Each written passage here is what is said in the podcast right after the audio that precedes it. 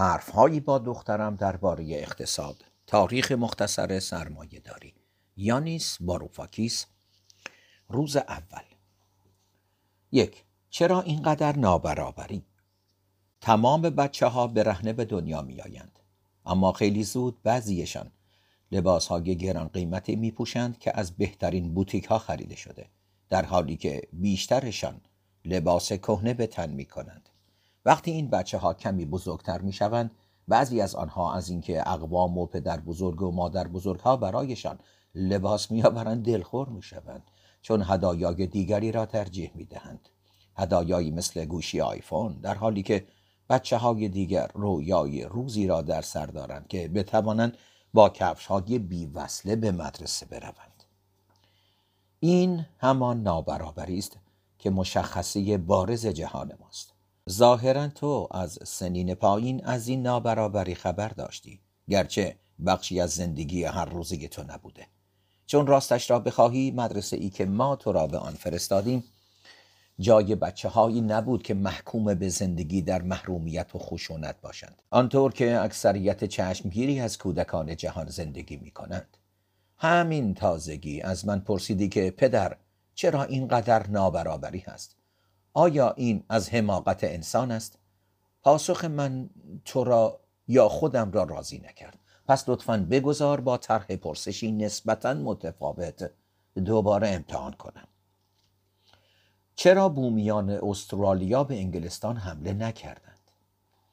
وقتی آدم مثل تو در سیدنی زندگی کند و بزرگ شود معلمان مدرسه زمان و درسهای زیادی را صرف این می کنند که تو و همکلاسی هایت را از بیعدالتی مهیب و زننده ای آگاه کنند که سفید پوستان استرالیایی در حق ساکنان اصلی این کشور یعنی بومیان استرالیا رواد می داشتند.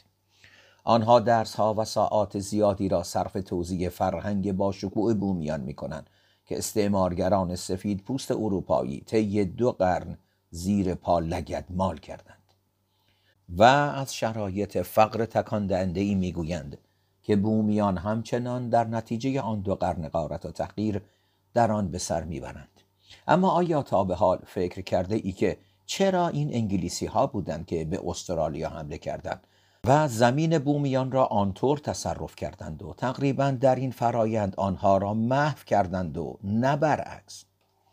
چرا جنگجویان بومی استرالیا در شهر دوو پیاده نشدند و به سرعت به سمت لندن پیشروی نکردند؟ و هر انگلیسی ای را که جرأت مقاومت داشته. از جمله خود ملکه را نکشتند. شرط میبندم هیچ کدام از معلمان مدرسه جرأت طرح این پرسش را ندارد. اما این پرسش پرسش مهمی است و اگر با دقت به آن پاسخ ندهیم چه بسا با بیقیدی بپذیریم که آیا اروپایی ها اساسا باهوشتر و قدرتمندتر بودند؟ که مسلما نظر استعمارگران در آن زمان همین بود. یا اینکه بومیان استرالیا آدمهای بهتر و درستکارتری بودند. و به همین دلیل خودشان بدل به استعمارگرانی بیرحم نشدند. حتی اگر اینطور باشد استدلال دوم تقریبا به همان چیزی تقلیل مییابد که اولی. می‌گوید چیزی ذاتا متفاوت ما بین اروپایی های سفید پوست و بومیان استرالیایی هست بدون اینکه توضیح دهد چرا و چگونه. و در واقع هیچ چیز نمی‌تواند به خوبی چنین استدلال هایی جنایتی مثل این را که در حق بومیان استرالیا و دیگر مردمان روا داشته شده موجه جلوه دهد. نباید به این دست استدلال ها مجال بروز بدهی. دست کم به این دلیل که می توانند از ذهنت بیرون بیایند و وسوست کنند که بپذیری قربانیان تاریخ لایق آنچه بر سرشان آمده بودند چون به اندازه کافی باهوش نبودند.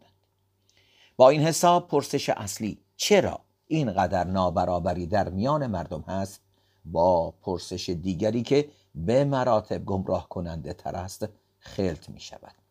آیا اینطور نیست که گروهی از مردم باهوشتر و در نتیجه از باقی مردم تواناترند؟ اگر اینطور نیست چرا در خیابانهای سیدنی آن فقری را نمی بینی که وقتی به تایلند سفر کردی با آن مواجه بودی؟ بازارها یک چیزند و اقتصادها چیز دیگر. وقتی در حباب رونق و شکوفایی غرب بزرگ شوی بیشتر بزرگترها به تو خواهند گفت که کشورهای فقیر به این دلیل فقیرند که اقتصادشان ضعیف است. بماند که معنای این حرف چیست آنها این را هم خواهند گفت. که فقرای جامعه خودت نیز به این دلیل فقیر هستند که چیزی برای فروش ندارند که دیگران واقعا بخواهند. خلاصه اینکه آنها چیزی برای عرضه به بازار ندارند. به همین دلیل است که تصمیم گرفتم درباره چیزی به نام اقتصاد با تو حرف بزنم. در جهان من و تو هر بحثی در این باره که چرا برخی افراد فقیرند در حالی که برخی دیگر پولشان از پارو بالا می رود یا حتی اینکه چرا انسان دارد کره زمین را نابود می کند حول چیزی می چرخد که به آن اقتصاد گفته می شود و اقتصاد به چیزی ربط دارد که به بازار معروف است. اگر می خواهی سهمی در آینده انسان داشته باشی نمی توانی وقتی کلماتی مثل اقتصاد و بازار گفته می شوند خودت را به آن راه بزنی و بی محلی کنی. پس بگذار از خطاهای متداولی شروع کنیم. که بسیاری مرتکب می شوند خیلی ها فکر می کنند که بازار و اقتصاد یکی هستند ولی یکی نیستند. بازارها دقیقا چه هستند؟ بازارها مکان مبادله اند ما در سوپرمارکت چرخ خرید خود را از چیزهایی پر می کنیم که در ازای آن پول می پردازیم که بعد فروشنده یا مالک سوپرمارکت یا کارمندی که از پول پرداختی به صندوق مزدش را می‌گیرد آن پول را با چیزهای دیگری که می‌خواهد مبادله کند. پیش از آن که پول ابدا شود مبادله مستقیم بود. یک موز مستقیما با یک یا شاید دو سی مبادله می‌شد. امروز با اینترنت پرسرعت حتی لازم نیست بازار یک مکان فیزیکی باشد. مثل وقتی که از من خواستی برایت اپلیکیشنی از آیتونز یا صفحه از آمازون بخرم. خب ما از زمانی که روی درخت زندگی می کردیم بازار داشتیم. خیلی پیش از آن که این توان را پیدا کنیم که غذای خود را کشت دهیم. اولین باری که یکی از اجداد ما موزی را برای مبادله با کمی میوه پیشنهاد کرد. نوعی مبادله بازاری در جریان بود. اما این یک اقتصاد واقعی نبود. برای اینکه اقتصاد واقعی پا به عرصه وجود بگذارد چیز دیگری لازم بود. توان فرا رفتن از صرف جمع آوری موز از درختان یا شکار حیوانات توان تولید غذا یا ابزارهایی که بدون کار انسان وجود نمی داشتند. دو جهش بزرگ گفتار و مازاد. حدود 82 هزار سال پیش انسان اولین جهش بزرگ را انجام داد. ما با استفاده از تارهای صوتی توانستیم حرف بزنیم. و از مرحله فریادهای نامفهوم فراتر برویم. هفتاد هزار سال بعد یعنی حدود دوازده هزار سال پیش جهش دوم را انجام دادیم. ما موفق به کشت و کار روی زمین شدیم. توانایی ما برای حرف زدن و تولید غذا به جای صرفا فریاد کشیدن و مصرف آنچه محیط پیرامون به صورت طبیعی در اختیار ما میگذاشت مثل جانوران وحشی دانه های روغنی میوه های توتی و ماهی چیزی را به وجود آورد که حالا به آن اقتصاد می‌گوییم. امروز دوازده هزار سال بعد از ابداع کشاورزی به دست انسان ما دلایل بسیاری داریم که آن لحظه را یک لحظه دقیقا تاریخی بدانیم. برای اولین بار انسانها توانستند متکی به سخاوت طبیعت نباشند. انسانها با تلاش زیاد آموختند تا از دل طبیعت چیزهایی را برای استفاده خودشان تولید کنند. اما آیا این لحظه آمیخته با شادی و سرور بود؟ نه به هیچ وجه. تنها دلیلی که انسانها آموختند زمین را زیر کشت ببرند این بود که داشتند از گرسنگی میمردند. وقتی بیشتر شکارهاشان را با روش های زیرکانه شکار کرده بودند و تعدادشان چنان به سرعت چند برابر شده بود که محصول درختان کفافشان را نمی‌داد به خاطر نیاز شدید مجبور شدند تا روشهایی را برای زیر کشت بردن زمین اتخاذ کنند. مثل تمام انقلاب های فناورانه این انقلابی نبود که انسان آگاهانه تصمیم به شروع آن بگیرد. در جایی که انسان می توانست از کشت و کار صرف نظر کند چنین می کرد مثل استرالیا که طبیعت غذای کافی را در اختیار می گذاشت کشاورزی در جاهایی مسلط شد که اگر نمی‌شد انسانها تلف می شدند. به تدریج از طریق آزمونگری و مشاهده فناوری که به ما اجازه داد تا به شکل مؤثرتری کشاورزی کنیم تکامل یافت.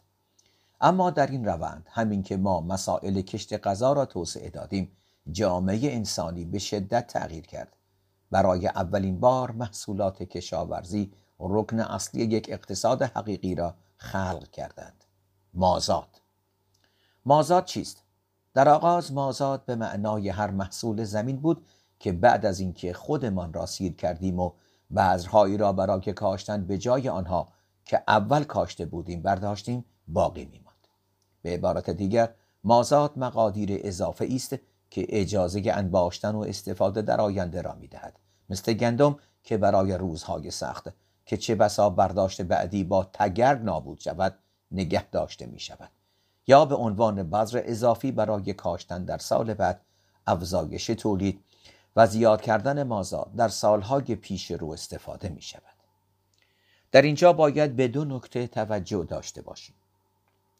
نخست اینکه شکار، ماهیگیری و جمع آوری میوه و سبزیجاتی که به صورت طبیعی رشد می کنند هرگز نمی توانست باعث به وجود آمدن مازاد شود.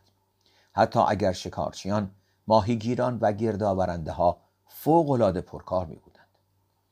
برخلاف قلات، ذرت، برنج و جو که به خوبی می توانند نگهداری شوند ماهی، خرگوش و موز به سرعت فاسد و خراب می شوند. دوم تولید مازاد کشاورزی باعث تولید شگفتی هایی شد که انسان بودن را برای همیشه تغییر داد. نوشتن، بدهی، پول، دولت، بروکراسی، ارتشها، کشیشها، فناوری و حتی اولین نمونه از جنگ بیوشیمیایی.